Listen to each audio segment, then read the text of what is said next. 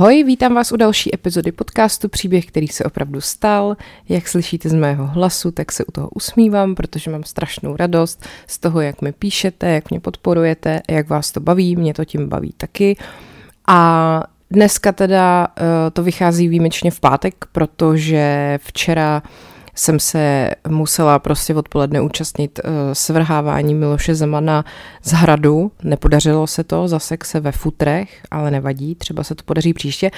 Takže se omlouvám za to denní spoždění a Mám připravený dnešek teda my, jako téma mimo uh, československý dějiny. Uh, budu mluvit o únosech dětí, který ale mají šťastný konec. Ty děti byly nějakou dobu prostě někde zavřený, schovaný těma únoscema, ale nakonec se našly. Takže uh, trošku děsivý popis, ale na konci to dobře dopadne.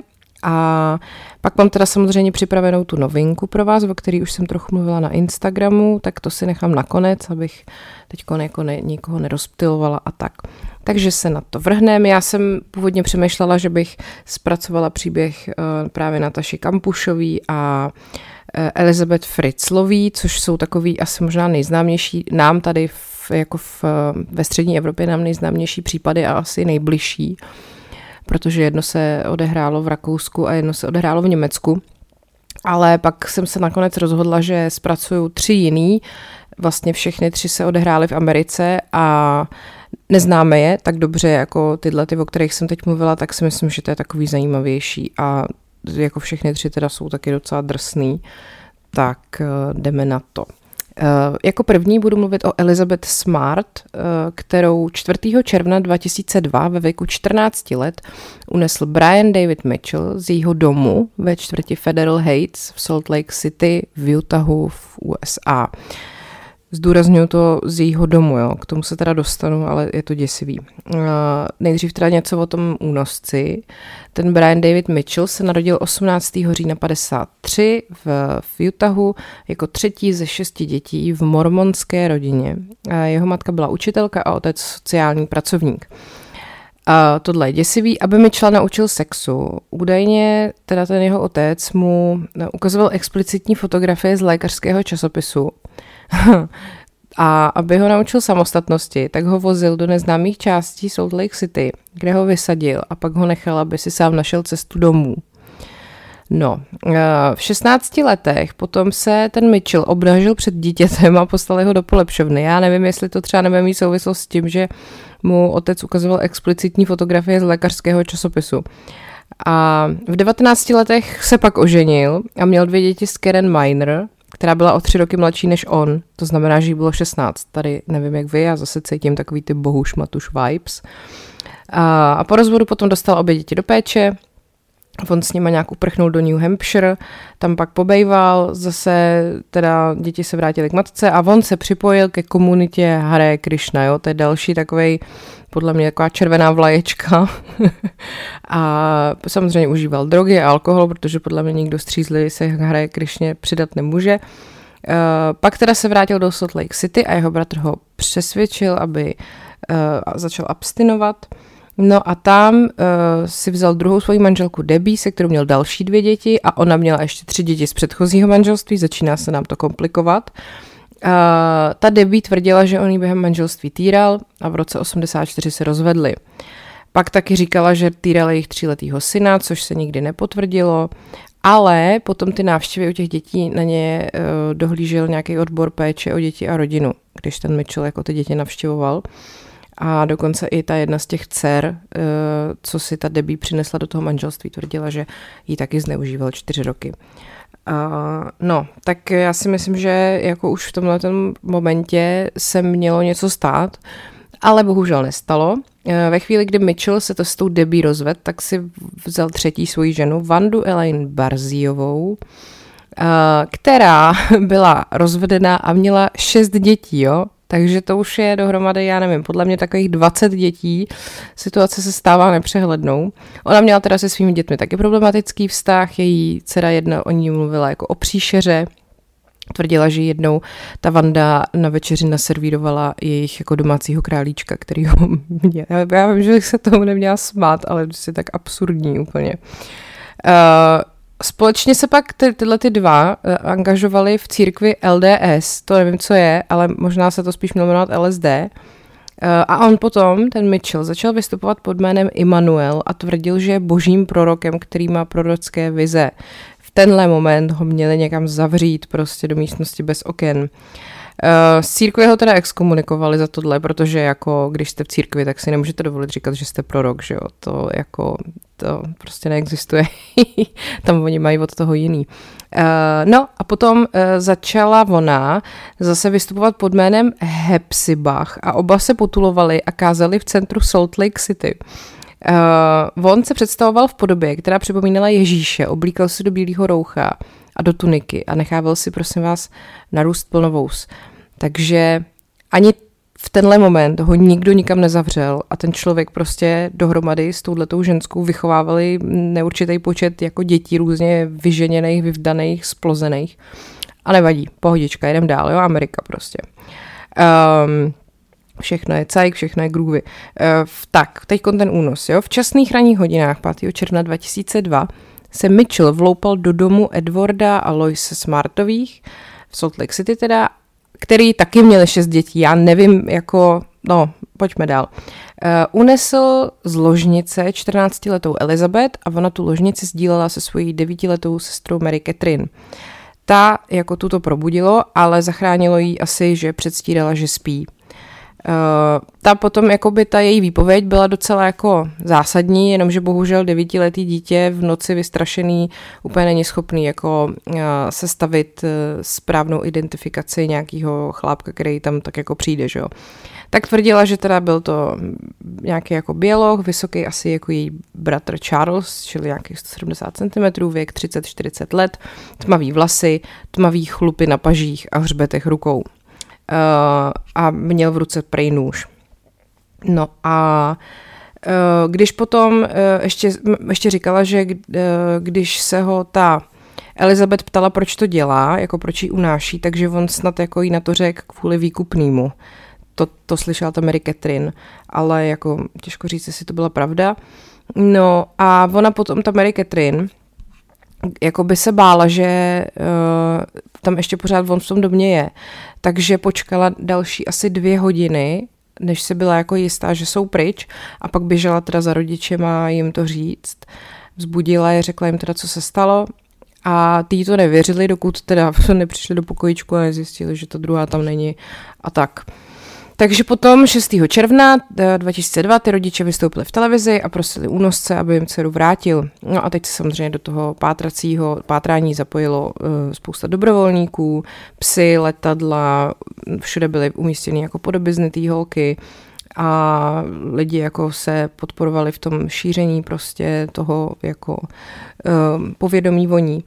A bohužel teda ta Mary Catherine, to její svědectví bylo moc, nebylo moc užitečný a jako na místě pak našli nějaký stopy, otisky prstů, DNA takhle, ale jako neměli žádnou schodu, takže oni vyslechli i různý podezřelí, ale prostě jako nic, nic se nikam nepohnulo v podstatě.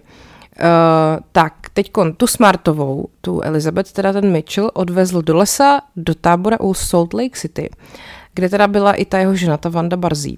A podle té výpovědi té Elizabeth, ta Vanda byla prostě taková divná. No, začala jí mejt nohy a pak jí řekla, aby se převlíkla z pyžama do oděvu, do takového jako županu. Když jí ta Elizabeth řekla, že to neudělá, tak uh, řekla ta Vanda, že ten Brian Mitchell jako přijde jí to pyžamo strhnout, jako nedobrovolně. A tak si to teda oblíkla a on pak přišel a provedl obřad, při kterém si ji jakože vzal za ženu což znamenalo, že ji jako znásilňoval. Uh, tvrdili, že je anděl a taky, že je Davidův král, který se za sedm let vynoří, bude ukamenován davem, tři dny bude ležet mrtvý na ulici a pak vstane a zabije antikrista. Jo, takhle to měl vymyšlený. Uh, ona měla být první z mnoha panenských nevěst, který plánoval uníst a jakože každá z nich ho bude doprovázet v boji s antikristem. No, uh, připoutalí kovovým lanem ke stromu, aby nemohla utíct a pobojovala teda jako ve stanu jinak. Musela si jako přijmout nový jméno, tak si zvolila jméno Ester a potom eh, samozřejmě teda vyšlo najevo, že on ji opakovaně znásilňoval někdy několikrát denně, nutil jí prohlížet pornografické časopisy, vyhrožoval jí zabitím, nutil jí pít alkohol, brát drogy, jo, aby jako oblbnul trošku, eh, krmil jí odpadky, no jako šílený věci, šílený.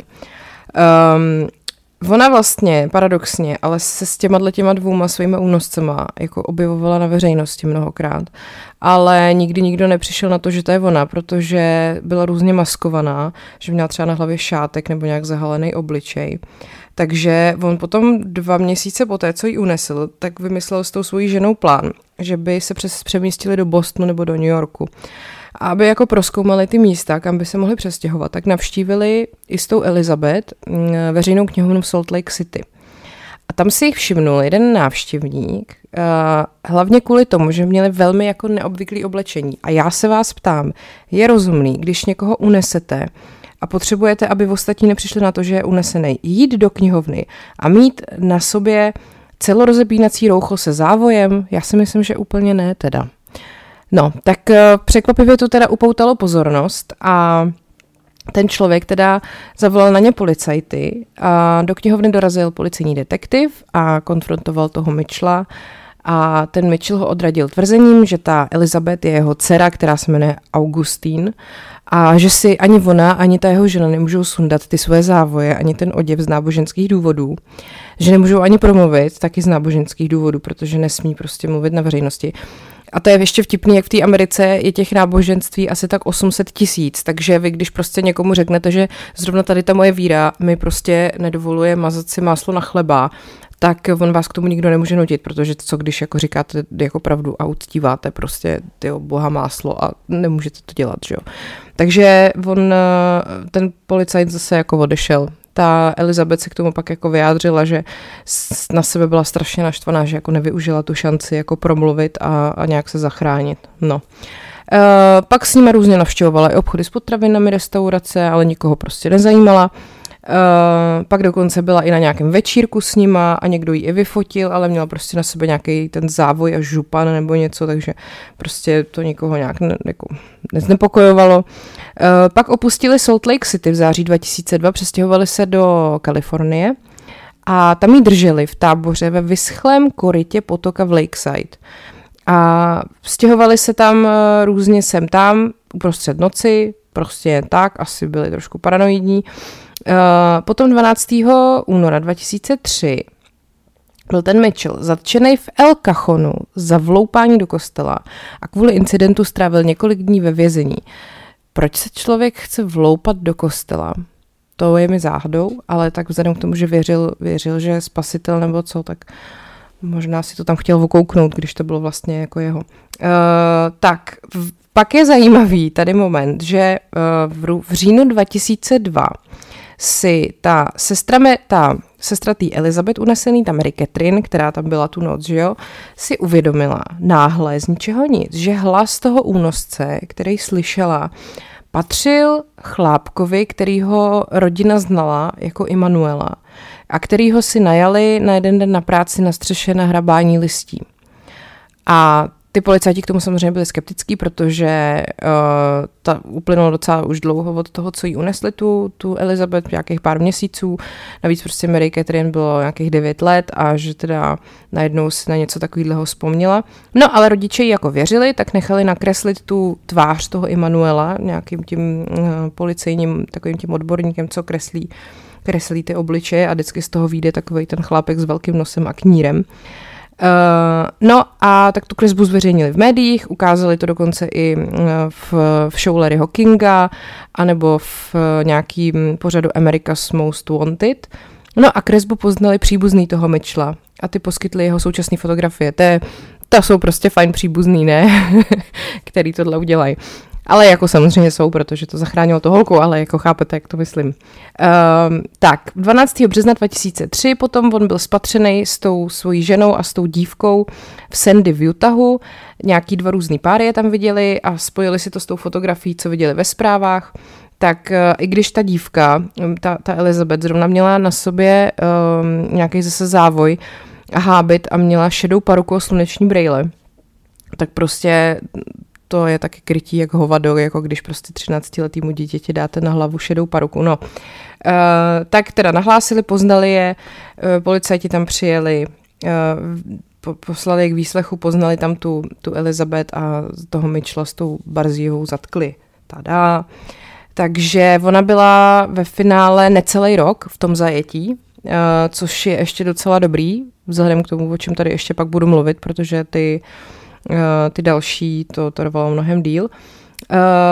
Uh, ona teda se uh, uh, uh, stala potom uh, od svého únosu, jakoby uh, pár let poté, co už jako dospěla a tak dále, tak se stala obhájkyní pohřešovaných osob a obětí sexuálního násilí.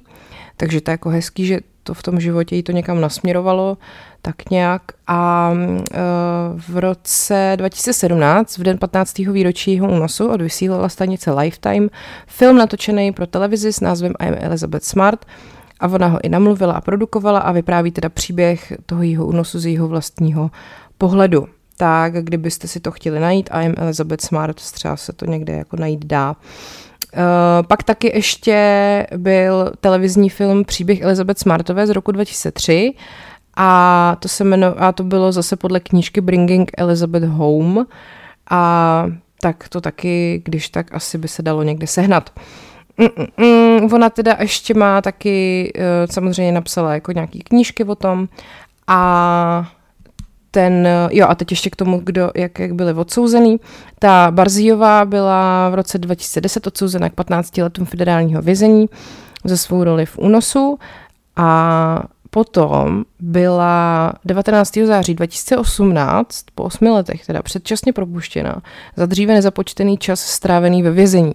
Proti čemuž teda ta Elizabeth Smart protestovala, ale bylo jí to tak nějak k ničemu. No, u toho Mitchella tam léta, jako fakt roky trvalo, eh, že oni nějak tam vedli spory o to, jestli on je psychicky labilní nebo není, jestli jako je za to plně zodpovědný za to, co dělal nebo není. To fakt snad trvalo, uh, teď abych nekecela, no, no několik let a potom nakonec ho teda vza, uznali duševně způsobilým a až v roce 2011, což je podle mě nějakých 8 let poté, byl odsouzený na doživotí bez možnosti podmínečného propuštění. Takže takhle, takhle dopad a my se vrhneme rovnou na další případeček a to je únos JC Dugardové a k tomu došlo 10. června 1991 v Mayers v Kalifornii. Dugardové bylo 11 let a unesli ji jako přímo na ulici, když šla na zastávku školního autobusu. A tím pachatelem byl Philip Greg Garrido a ten se narodil 5. dubna 51 v Pittsburghu v Kalifornii a v potom v roce, to je celkem jedno, v roce 72 byl potom zatčený a obviněný ze sexuálního napadení 14-leté dívky, ale pak se případ nedostal k soudu, protože dívka odmítla vypovídat. E, pak se v roce 73 oženil se spolužečkou ze střední školy Kristýn Marfiovou, která pak tvrdila, že ji zneužíval a že ji taky jednou unesl, když se ho pokusila opustit. Opět, jedna červená vlaječka, druhá červená vlaječka, 1050, 10, 10 tisíc vykřičníků prostě a nic. Nic. V roce 76 Garrido unesl 25-letou Catherine Kelveyovou v South Lake Tahoe v Kalifornii, odvezl ji na skladiště v Renu v Nevadě a tam ji pět a půl hodiny znásilňoval. A když si potom policajt všimnul nějaký, že tam je zaparkovaný auto, rozbitý zámek, tak tam přišel, ten Garrido ho přivítal, pak tam vyšla ta, ven vyšla ta Catherine, žádala o pomoc, tak ho zatkli konečně, obvinili ho, odsoudili za tyhle ty trestní činy a e, potom ho i psychiatricky vyšetřovali a řekli, že to je sexuální deviant a chronický uživatel drog. Uh, takže potom vlastně jako někdo taky řekl, uh, ten psychiatr, co, to, co ho vyšetřoval, tak k tomu vlastně dodal, že ty drogy mu mohly jako nějak změnit vnímání. Oh, no shit, tak to víme všichni, že jo, ale uh, my když třeba, nebo ne my, já samozřejmě ne nikdy, ale některý jiný lidi, kteří si třeba někdy v životě dali drogy, tak jako to neznamená, že jdou někam někoho znásilňovat, že jo? To třeba znamená, že si prostě dají ve tři ráno burrito, jako. No. Uh, tak, prostě byl teda odsouzený a uh, eh, 9. března 77 ho odsoudili a 30. června 77 si začal odpikávat 50-letý federální trest ve věznici Leavenworth v Kansasu. A tam se seznámil s Nancy Bocanegro, to je strašně vtipný jméno, pardon, která byla vedlejší pachatelka únosu tý Dugardový, k tomu se dostanu. Ona tehdy navštěvovala jinýho vězně eh, v tom vězení, kde byl i tenhle ten Garido. Tak tam se prostě nějak asi spatřili, zahořeli k sobě vášní a 5. Eh, října 81 se vzali. 22. ledna 88, což je po pouhých 11 letech, eh, byl propuštěný ten Garido do nevadské státní věznice. Tam si odpikal zase nějakých sedm měsíců, eh, pak ho podmínečně propustili. Jo, takže z nějakých 50 let se stalo nějakých 10 let nebo kolik. A pak ho prostě propustili. No, nepochopím. Pak žili teda i s tou jeho ženou, touhletou, co, co se poznali ve vězení, tak žili v domě jeho staré matky, která trpěla demencí. A byl, byl teda monitorovaný jako podmínečně propuštěný, nosil náramek z GPS a navštěvovali ho takový ty pracovníci toho, takový ty parole officeři prostě, který jako kontrolovali, jestli tam je, jo, a podobně. Což vůbec v tomhle případě nepomohlo, že byl doma. Teda. No. E, jeho otec uváděl, že jeho syn byl hodný chlapec v dětství, ale že pak ho radikálně změnila vážná nehoda na motocyklu v dospívání a že ho pak i změnilo právě užívání drog, pervitinu a LSD. No, Uh, tak, teď teda k tomu únosu, jo. Ta JC Dugardová se v roce 90 s rodinou přestěhovala do uh, toho Salt Lake Tahoe v Kalifornii právě proto, že rodiče se domnívali, že tam bude bezpečnější jako komunita. To je vtipný, co? A v době únosu chodila do páté třídy a byla hodně plachá a jako bála se nadcházejícího výletu. A měla hodně blízko ke své matce a k nevlastní sestře a ta její nevlastní sestra, byl asi rok v té době, její bylo, biologický otec ani nevěděl, že jí má a její matka se provdala za muže jménem Karl Probin, ale ta, ta JC si s ním nikdy jako prej nějak moc nerozuměla. Tak, 10. června 91 odešla uh, její matka uh, do práce, pracovala jako sazečka v tiskárně a ta 11-letá JC teda měla na sobě nějaký celorůžový oblečení, protože prostě milovala růžovou barvu, tak šla od svého domu do kopce proti provozu, aby stihla školní autobus. A když byla v půlce toho kopce, tak se k ní přiblížilo šedivý auto. Ona si myslela, že ten chlápek se jí jako uh, chce zeptat na cestu, No a ten muž právě za tím volantem byl tenhle ten Garido, stáhnul okýnko, omráčil pa, pa, paralizérem a unesl Ta Nancy, ta jeho žena, Uh, držela jí teda v autě během, ta cesta trvala tři hodiny do toho Garidova domu a uh, ona upadala do bezvědomí, ta JC. Mm, tak, Potom uh, vlastně ten stá, okresní prokurátor, když se to pak řešilo, tak jako se domníval, že vlastně ta Nancy to celý udělala, jako že tu Dugardovou vyhlídla ona, že to měla být jako odměna pro toho Garida jako, hele manželi, tady jsem ti vyhlídla prostě jedenáctiletou dívku. Bleh. No, uh, vtipný je, to ne, jako, není to vtipný, ale je to ironie, že ten její nevlastní otec, JC, ten Karl, to viděl, ten únos, protože byl zrovna někdo před domem a tohle bylo na dohled od toho domu. A viděl prostě ty, ty dva lidi v tom šedivém autě, jak se otáčí na zastávce autobusu, kde ta JC čekala a viděla ženu, která prostě jako jí tam nějak dotáhla do toho auta a tak je pronásledoval na kole a samozřejmě nedokázal předjet ani dojet. Takže jako to viděli i nějaký její spolužáci, který tam někde stáli. Uh, mezi jako nejdřív, mezi podezřelými byl nejdřív ten její pravý otec, ale ten ani vlastně nevěděl, že jí má. Uh, takže oni potom i podstoupili, i ten její nevlastní otec, i ten vlastní otec podstoupili nějaký testy na detektor lži, ale nikdy se jako neprokázalo, že by s tím měl cokoliv společného. No a ty Garidovi teda dorazili s ní uh, do jejich domu, to je nějakých 120 mil od toho místa, kde ji unesli. Uh, celou jí svlíkli a nechali jí jeden prstýnek ve tvaru motýla, který před ním pak skrývala dalších, prosím vás, 18 let, co ji věznili. No, on ji přikryl hlavou dekou, když tam dorazili, když ji vyndali z auta a zavedli ji do, mm, jako na dvorku měl takovou, um, takovou izolovanou, zvuk, jako zvukově izolovanou místnost. Pak jí znásilnil, nechal jí nahou uh, tam jako bejt, tam to celý uzavřel a varoval jí, že venku jsou prostě nějaký jako psy hrozný, dobromani, kteří jsou vycvičený k tomu, aby ji zapadli, jako napadli a zabili, kdyby se pokusila utéct. Takže ji navštěvoval, nosil jídlo, mléčné koktejly a povídal si s ní. Ahoj, jak se máš, ty jo, tak jak to jde? A ona, no tak to víš, no, tak jsem tady prostě v kleci už asi 15 let, tak jak se asi můžu mít. Uh, během několika hodin po zmizení TJC eh, se vlastně všechny média jako o tom začaly informovat.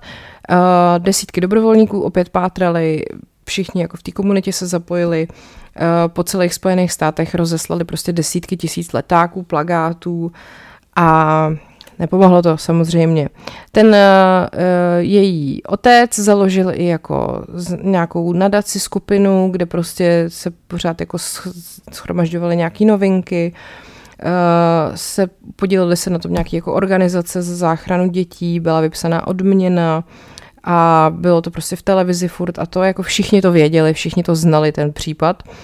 A furt jako probíhala taková ta osvěta o bezpečnosti dětí a i se jako uh, pořádali takový ty, já nevím, jak se tomu říká v češtině, takový ty setkání prostě se svíčkama, kde jako všichni přijdou na jedno místo a tam stojí a vzpomínají na tu JC a jako modlí se za to, aby se vrátila.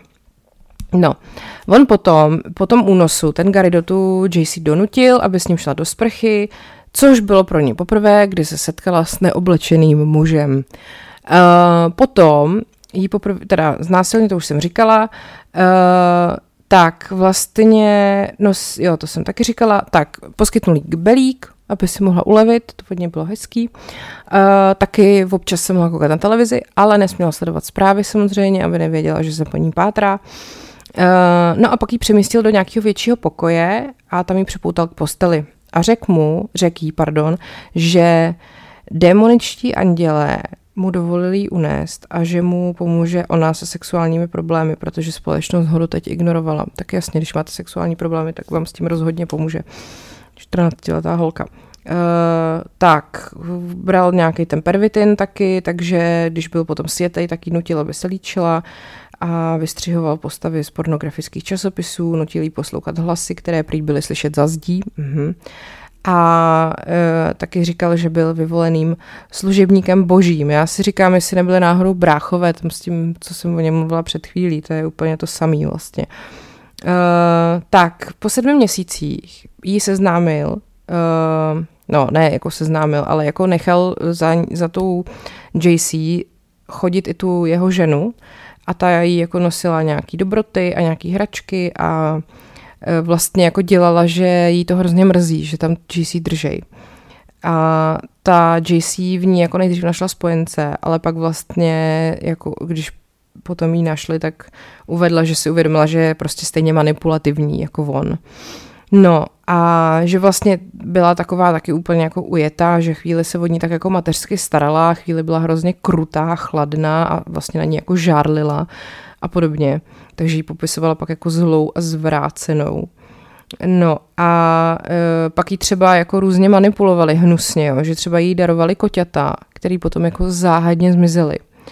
A e, když potom zjistili, že ona si teda, ta GC vedla deník a když potom zjistili, že v tom deníku píše o těch koťatech a podepisuje se tam právě jménem, tak jí donutili tu stránku jako vytrhnout a to bylo vlastně naposled, co jako by směla vyslovit to své pravý jméno. Samozřejmě k doktorovi, k zubaři nikdy jako jí nepustili. No, uh, teďkon 2. pardon, 3. dubna 94 o velikonoční neděli jí poprvé dali uvařené jídlo. Sdělili jí, že se domnívají, že je těhotná. Bylo jí 13, byla ve čtvrtém a půl, půl tým měsíc, čtvrtý a půl tý, vážně, měsíci těhotenství a o tom, že nějak jako sex souvisí s těhotenstvím, se dozvěděla z televize. Čekala teda svoji první dceru, který uh, to bylo jako v té době teda, v té samé době, kdy ona čekala svoji první dceru, uh, tak uh, ten její otec prostě vy, vyprodával rodinný majetek, aby měl peníze na soukromí vyšetřovatele a aby ji jako mohli hledat. No a ona potom v televizi, ta JC sledovala pořady o porodech, aby se připravila teda na ten svůj porod, ten, ten se odehrál 18. srpna 94 a její druhá dcera potom se narodila 17, 13. listopadu 97, to jí bylo 17. JC. A na, o ty dcery se starala uh, vlastně taky na základě toho, co se jako naučila v televizi a snažila se jako chránit před tím Garidem, protože on měl takový různý divný ty světý zuřivý výlevy, přednášky a podobně. No, uh, soused tady tohohle toho Garida, jako Patrick McQuaid se jmenoval, uvedl, že si vzpomíná, že se s tou Dugardovou setkal jednou, že ji viděl přes plot na, na dvoře, krátce po tom, co ji unesli. Představila jsem mu i jako, že se jmenuje JC a na otázku, jestli tam bydlí nebo je na návštěvě, řekla, že tam bydlí. A v tu chvíli vyšel Gary ven a odvedl zpět do domu. A e, potom postavil kolem dvorku 8 stop vysoký plot a postavil pro Dugardovou stan, a takže ona občas jako mohla jít ven, ale jako přes plot samozřejmě tam už nebylo vidět. Takže prosím vás, když máte sousedy, který mají na zahradě divný lidi, třeba děti, nebo prostě podivný nahý lidi, který tam dřív jako nebyli, a teď tam jsou, jsou tam stany, ve kterých ty lidi bydlí a pak najednou ty sousedi postaví plot, je to podezřelý, jo?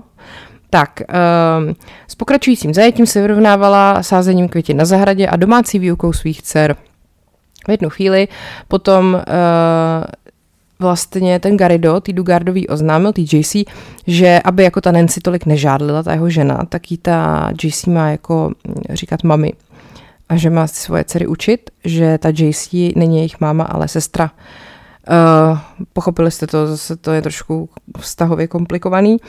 Um, tak, ona uh, potom dokonce jako pracovala, uh, když on ten Garido provozoval nějakou jakože tiskárnu, tak ona tam působila jako grafička a Dokonce i nějaký jako zákazník ty tiskárny jako říkal, že se s ní jako setkal, telefonicky s ní hovořil, že byla jako normální, že měla i přístup k firmnímu telefonu a e-mailu.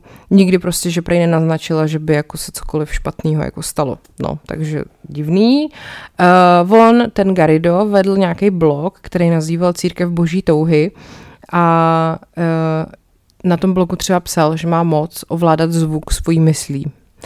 Uh, no a taky chtěl po svých zákaznících, aby podepisovali nějaké svědectví, co potvrzují, že byli svědky té jeho schopnosti ovládat zvuk svojí myslí. To by mě zajímalo, jak to jako probíhalo. Jakože, dobrý den, prosím vás, teď buďte úplně sticha a soustřeďte se. A teď bylo jako ticho. A, a teď jako se najednou třeba ozval, prostě já nevím, jako, jako že třeba bylo ticho a on najednou udělal a pak řekne, slyšeli jste to? To byl zvuk, který jsem ovládal svojí myslí a oni na to, ne, to jste normálně udělal pusu a on, ne, to jsem ovládal jenom svojí myslí. Podepíšete mi to tady? Ne, nepodepíšeme. No tak já už vás tady nikdy nechci vidět. Hm, to jsme rádi, tak nashledanou. Nevím. Uh, každopádně potom uh, za Garidovým dobem on nějak vybudoval tý JC nějaký jiný domeček její jako uh, a měl tam dokonce i nahrávací studio, kde nahrával a zpíval country písně s náboženskou tématikou jedu si na svém koni, jsem kovboj a věřím v Boha, nevím. Uh, no, tak uh, měl takový vlastně celý jako areál, jo, v tom, v tom svým, na té svojí zahradě. A všechno to jinak měl samozřejmě zakrytý, tak aby tam nikdo jako neviděl zvenku. A uh, vlastně, když tam takhle ta Dugardová, ta, ta JC jako byla, tak tam jako během toho několikrát byli policajti k, jako, mm, kvůli různým věcem, ale nikdy si neprohlídla nějaký ten zadní dvorek a to místo, kde ona opravdu byla, i s těma dětma třeba. No, takže uh, vlastně ona ani nikdy, jako když s někým hovořila, tak nikdy ne, neuvedla, že jako, hele, já tady už prostě 18 let jsem úplně, um, ne, tak, no, víte, jak to myslím. Tak, uh, takže uh, když potom 22. dubna, ne, pardon, špatně, jo, tady jsou ty případy, jasně, to jsou ty zmeškané příležitosti těch záchran, já jsem tady přeskočila jeden odstavec. Uh, 22. do 92, necelý rok po jejím únosu, zavolal na oddělení šerifa okresu uh, muž z benzínové pumpy, která byla jenom dva kiláky od toho Garidova domu a oznámil, že viděl tu Dugardovou, tu JC, na čerpací stanici, jak kouká na plagát s uh, tou svojí podobiznou. A taky, že ji viděl ve žlu, velký žlutý dodávce, uh, jako odjíždět. No a to potom uh, opravdu oni tu žlutou dodávku jako měli, ten karido, takže to odpovídalo, ale prostě nikdo nic neudělal, protože tehdy, jako jak on to zavolal, tak už ta dodávka i s dívkou byly pryč a prostě policie se tím jako nezabývala. Pak taky uh, v červnu 2002 hasiči reagovali na hlášení nějakým mladistvím, který měl zraněný rameno a došlo k tomu právě v bazénu v domě těch Garidových, a, ale prostě zase nikdo nic nějak neprošetřoval, e, žádný záznam o tomhle tom nikde jako nebyl. Pak třeba v roce 2006 jeden z Garidových sousedů zavolal na tísňovou linku, aby je upozornil, že na dvorku jsou nějaký stany, ve kterých žijou děti, ano, už jsme u toho, co jsem říkala, a že ten Garido je psychotický a má sexuální závislosti. No a e, vlastně ten potom zástupce šerifa se tam teda šel podívat a s tím Garidem mluvil, uh, tak mu jenom řekl, že uh, prostě na tom pozemku venku nesmí bydlet žádný lidi. Jo, to stačilo. Takže prosím vás, máte tady jako na, na zahradě stany, bydlejí vám tady nějaký lidi, tak už to nedělejte, přestěhujte si je dovnitř na shledanou. No, 4. listopadu 2009 potom vydal kalifornský úřad generálního inspektora zprávu, která vlastně vyjmenovávala všechny ty pochybení tady těchto těch policajtů a vlastně to přispělo k tomu, že ta JC tam jako zůstávala dál v tom zajetí. Protože uh, největší průser byl, že když toho Garida tehdy propustili z vězení na tu podmínku, takže ho nesprávně klasifikovali jako osobu vyžadující pouze nízký stupeň dohledu. A on očividně potřeboval velmi vysoký stupeň dohledu. Takže takhle. A potom, teda 24. srpna 2009, Garrido navštívil San Franciskou pobočku Federálního úřadu pro vyšetřování a zanechal tam, prosím vás, čtyřstránkovou esej, která obsahovala jeho myšlenky o náboženství a sexualitě, kde naznačoval, že objevil řešení problematického chování, uh, jako proč dělal ty uplynulý zločiny. A v esej popisoval, jak vyléčil své kriminální sexuální chování a jak by, uh, jak by se tyhle ty informace daly využít uh, k léčbě dalších sexuálních predátorů. Jo? Ale co si budeme vykládat, to je trošku podezřelý. Jo? E, navíc teda, on se vydal na policejní úřad té kalifornské univerzity se dvěma dcerami a žádal o povolení uspořádat na univerzitní půdě zvláštní akci v rámci svého programu Boží touha. No a mluvil tam s nějakou manažerkou a ty přišlo divný, jak se chová a měla pocit, že ty holky jsou divný, jsou jaký submisivní, prostě nemluví, divný jsou. A tak požádal to Garida, aby, eh, jakože, eh, aby si dali schůzku ještě další den a nechali tam i svoje jméno teda. No a mezi tím teda nějaká policajtka provedla nějakou jako prověrku, zjistila, že on je registrovaný sexuální delikvent a tak na tu schůzku přišla i ta policajtka a že si jako zdálo, že ty dívky, které s ním přišly, jsou bledý prostě, že asi nebyly na slunci, měly divný chování, No a naštěstí teda měla nějaký uh, jako důkazy k tomu, že on několikrát porušil podmínku, tak ho mohla zatknout.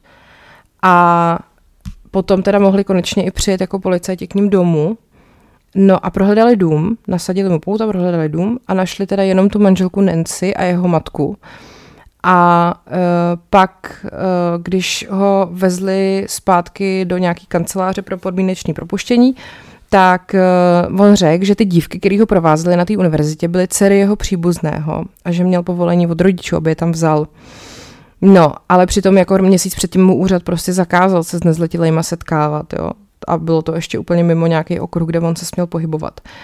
No a tyhle ty porušení ale nikdo neřešil, jo, zase prostě se na to vyprdli a trvalo to zase v kus díl. Uh, tak ho potom odvezli domů a nařídili mu, aby se uh, zase jako někam dostavil a něco vypovídal ohledně těch dvou dívek.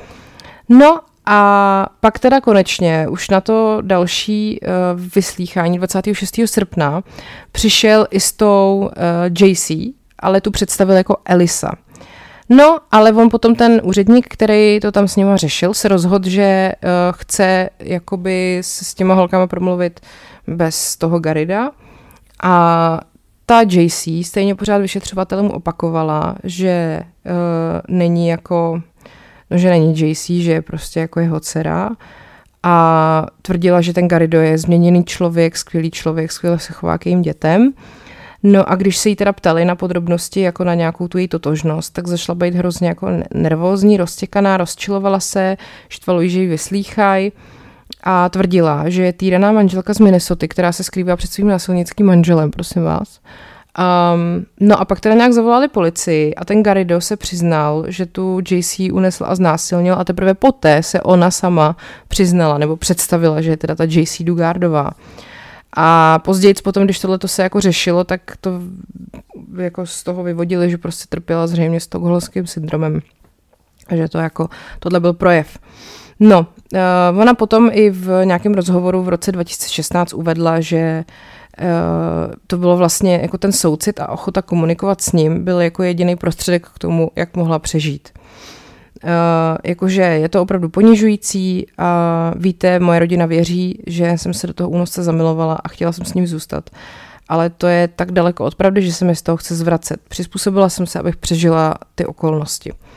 No, uh, pak ho teda samozřejmě toho Garida zatkli, uh, tu Dugardovou spojili jako s její matkou, že jo, ona se nechala děti ve svojí péči a setkala se teda se svojí rodinou. No, uh, děti prej ty její, co ona teda porodila v tom zajetí, takže jsou zdraví a inteligentní, všechno jako probíhá dobře, nějak se snaží prostě spolu zase začít fungovat, ona, že si k tomu Garidovi vytvořila prej citový pouto, ona to samozřejmě popírá. A tak dále a tak dále. Eh, je to samozřejmě takový jako, taková naděje pro všechny ostatní rodiče pohřešovaných dětí, že jako i po nějakých 18 letech je možný prostě ty, ty děti jako najít. Ona potom tři týdny po propuštění požádala o domácí zvířata, který v domě měla uh, a potom v roce 14. října 2009 časopis People zveřejnil první její fotografii v dospělosti a pak 14. října 29 vyšly její paměti o Stolen Life uh, a pak se začala věnovat uh, jakoby nějaký zvířecí terapii a koním a takhle. Takže to jakoby v úvozovkách dopadlo dobře, ale vlastně moc ne, protože 18 let je prostě opravdu stolen life, že jo, to je prostě neuvěřitelný.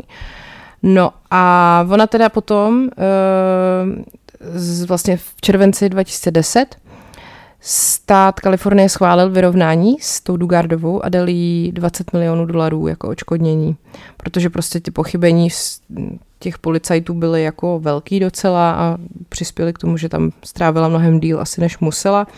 A na základě tohohle toho eh, vznikl nový zákon, který uh, by měl tady tohleto jako, tomu dávat jako, že tohle byl jako precedens vlastně k tomu dalšímu postupování při podobných případech.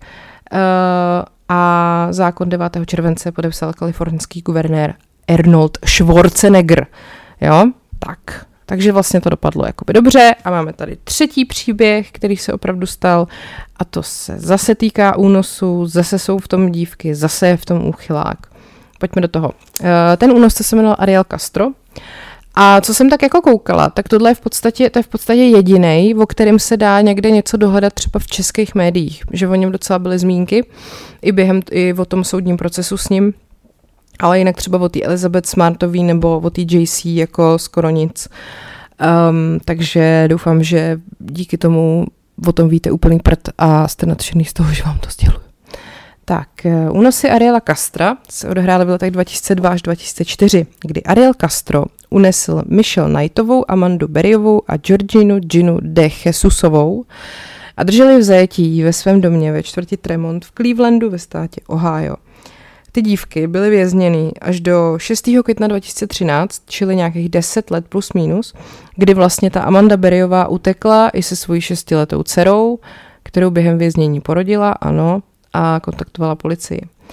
Tak, uh, pojďme se teda vrátit na začátek, jak to celé bylo. Ariel Castro se narodil 10. července 1960 v portorickém městě Jauko, píše se to Y a U co, takže asi Jauko, jako syn Pedra Castra a Lilian Rodriguezové. To jsou úplně nejvíc jako random jména prostě jako španělský, co si člověk vůbec dovede představit. To je prostě, když se někdo jmenuje Pedro Castro, tak to je jako Jan Novák, ne? Ale Lilian Rodriguezová, tak to je jako Jana Nováková. Castrovi rodiče se rozvedli, když byl ještě dítě, on se s matkou a třemi sourozenci přestěhoval do USA. Usadili se v Pensylvánii a pak se přestěhovali do Clevelandu a tam žil teda i tam žil nějaký další členové rodiny. Měl devět sourozenců, vlastních i nevlastních a Tadada. Tak pak se seznámil se svojí přítelkyní Grimildou Figuereovou. Grimilda je boží. A když potom uh, vlastně se přestěhovali nějak do svého jako vlastního domu a ten byl dvoupatrový a měl rozlohu 130 metrů čtverečních, čtyři ložnice, koupelnu a nedokončený sklep 71 metrů čtverečních. A ten, to je důležitý zmínit, protože to pak hraje roli ten dům. Eh, když se manželé nastěhovali do toho nového domu, tak prej začalo peklo, že jako on tu, ten Ariel Castro tu Figuerovou jako byl, zlomilý nos, žebra, ruce, způsobilý krevní sraženinu na mozku, která vyústila v neoperovatelný nádor. Taky schodil ze schodů a rozbil jí lepku. A v roce 93 ho zatkli za domácí násilí, ale nebyl obžalován. Tada.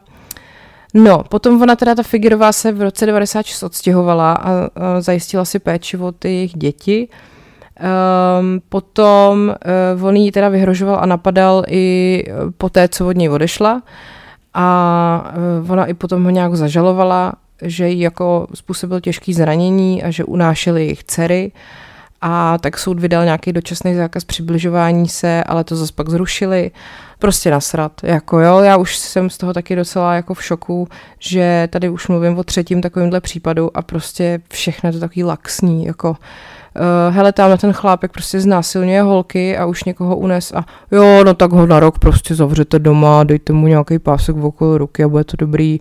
No tady tím to se vůbec nebude. No. no.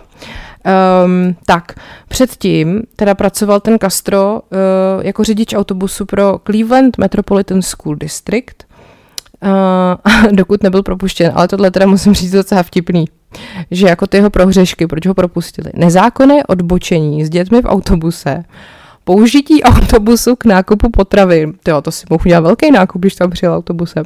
Ponechání dítěte v autobuse zatímco šel na oběd. Já vím, že to je jako vtipný.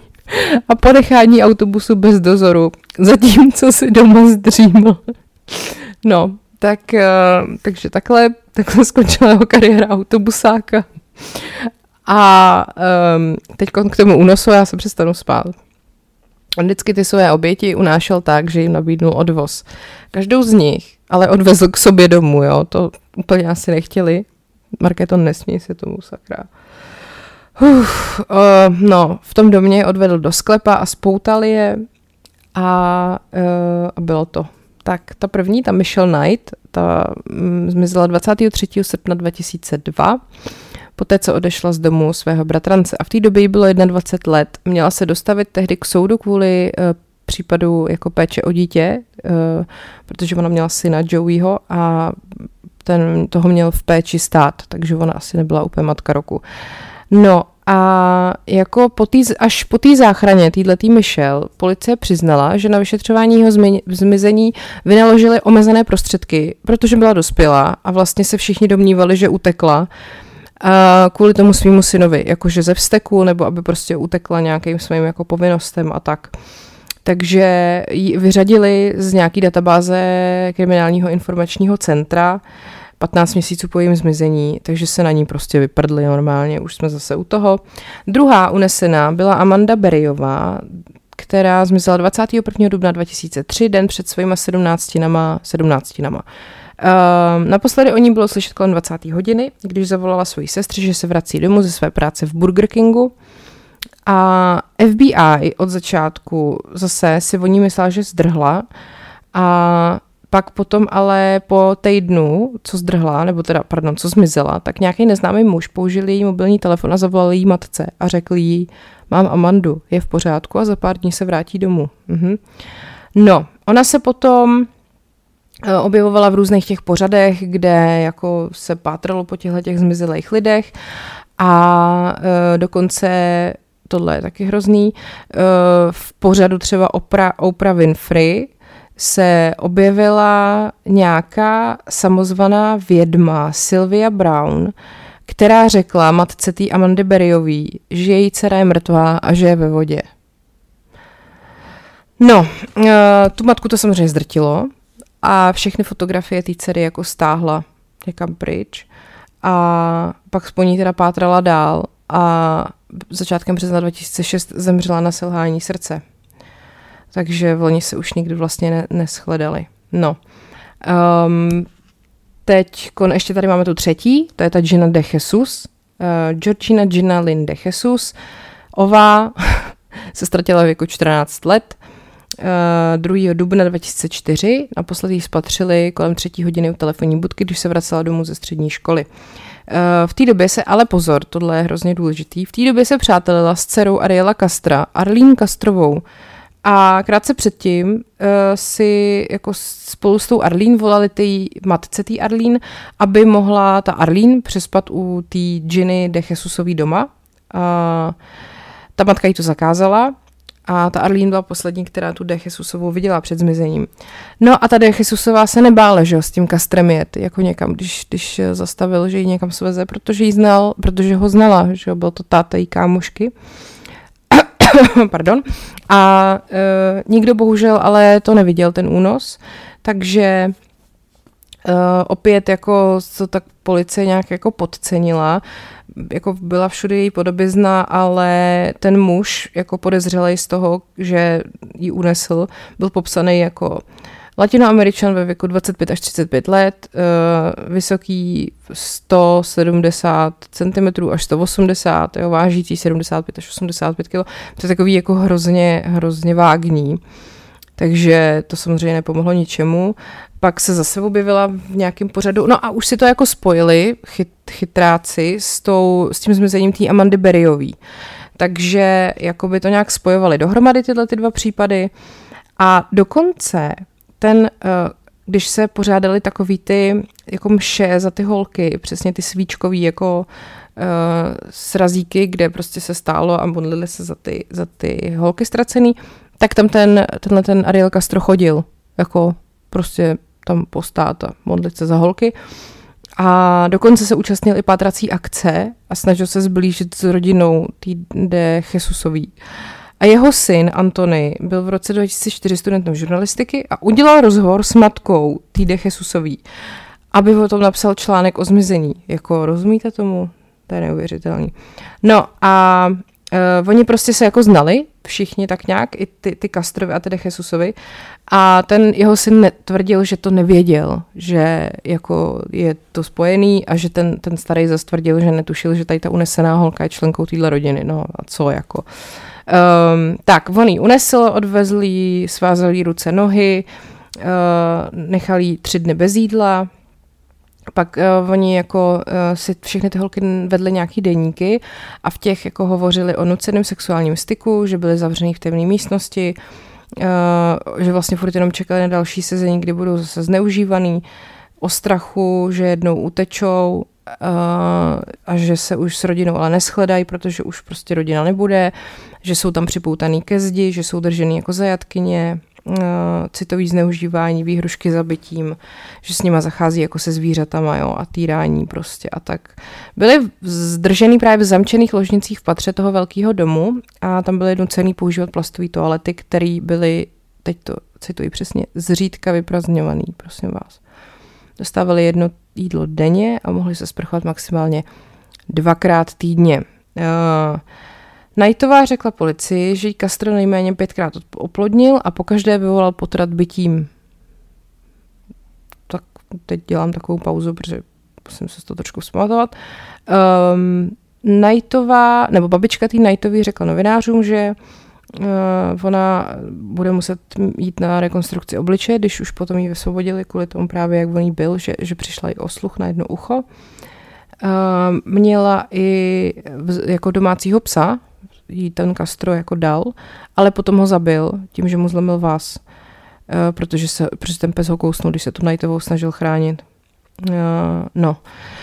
Tak, uh, potom vlastně ta Beriová teda, jak jsem říkala, tak byla těhotná a to ten Castro tý Knightový nařídil, aby asistovala při porodu, který se odehrál v nefokovacím bazénku a vyhrožoval, že ji zabije, pokud to dítě nepřežije. Nightová dokonce to dítě musela resuscitovat, protože nedýchalo po porodu. Uh, takže potom tu Amandu Beriovou občas bral jako z domu a třeba ke své matce a ta Amanda mu říkala tati a ty jeho matce říkala babičko. Bože. No, uh, někomu tvrdil, že to je jako dcera nějaká, nějaká jako od jeho přítelkyně, někomu zase tvrdil, že je to jeho vnučka, prostě šílenost. Uh, Teď vlastně zase úplně to samý, policajti dokonce v tom domě i byli, ale chtěli tam řešit úplně něco jiného, nějaký nesouvisející incident a on v té době doma nebyl, tak ho pak vyslechli jinde. No a sousedi tvrdili, že volali policajty kvůli nějaký podezřelý činnosti, ale že policajti uvedli, že žádný takový záznam prostě nemají. Eh, ten Kastrův syn Antony uvedl, že v domě byly určitý prostory, které pro ně byly nepřístupné, protože byly zamčený. A nepřišlo mu to divný. Prosím vás, jako bydlíte v baráku s tátou a táta má nahoře v patře tři pokoje, které jsou permanentně zamčený. A vám to jako... Vy to tak vymete, jako že OK prostě. Ty vole. Eh, když potom se dokonce spolu bavili o tom, že od jedné unesený holce, že ten Anthony tomu tátovi říkal, že ta Amanda Beriová je asi mrtvá, Uh, tak ten táta mu odpověděl, opravdu? Myslíš si to? no, uh, potom jako, uh, když konečně, uh, takhle, 6. května 2013 se tý Amandě Beriový povedlo navázat kontakt s kastrovými sousedy, což nakonec vedlo k jejímu útěku a záchraně všech těch holek. Ten Castro totiž opustil dům toho dne a ona si uvědomila, že se mu nepodařilo zamknout velký vnitřní dveře i když teda velký vnější dveře jako byly zamčený. Ale ona se nepokusila je prorazit, protože si myslela, že on ji jako zkouší. Protože on je občas testoval tím, že třeba nechával dům jako částečně odemčený a nezajištěný východy a pokud by se pokusili o útěk, tak je zbyl. No takže ona místo toho, aby jako prorážela nějaký dveře, tak křičela o pomoc, když viděla přes zástěnu sousedy. A na křik reagoval soused Angel Cordero, jenomže on se s ní nedokázal domluvit, protože mluvil špatně anglicky. Uh, no ale pak se k němu připojil jiný soused Charles Ramsey a ten prosím vás vykopal díru ve spodní části dveří. Uh, a Beriová tím tou dírou prolezla a nesla svoji dceru. Uh, řekla teda, že jí ten uh, Castro drží v domě proti její vůli a uh, pak volala na linku 911 uh, vlastně z toho domu toho souseda se slovy pomozte mi unesli mě, já jsem pohřešovaná už 10 let, jsem tady. Uh, Mimochodem, tady ten, ten záznam toho hovoru se dá najít a právě myslím zrovna na třeba iDnesu a mm, možná i aktuálně, je prostě záznam tady tohohle toho hovoru, jak ta Amanda volá na tu 911. Je to docela, no ne docela, prostě vám z toho jdem ráz po zádech. Tak eh, pak teda samozřejmě přijeli policajti, vlezli do toho baráku uh, a objevili teda i tu Nightovou, i tu De Jesusovou a všechny prostě převezli jako do bezpečí, naštěstí. No, Uh, tak potom teda uh, 26. července ten Castro přiznal vinu z, k 937 z 977 obvinění, včetně obvinění z únosu, znásilnění, vraždy s přitěžujícími okolnostmi a v rámci dohody o přiznání viny uh, mu byly uloženy po sobě dva po sobě jdoucí uh, doživotní tresty plus tisíc let vězení, což je nepodmínění. Odsuzuje vás na tisíc let podmíněně, budete tisíc let prostě doma, tak. No, uh, on teda samozřejmě ztratil právo na odvolání, nemohl jako nic s tím dělat a prostě mu řekli, že se jako ven už nikdy nedostane.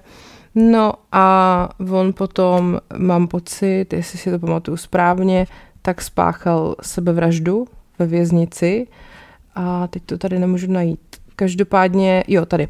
Eh, byl nalezen oběšený na prostěradle ve své vazební celé v nápravném přijímacím středisku v Orientě 3. září 2013 měsíc.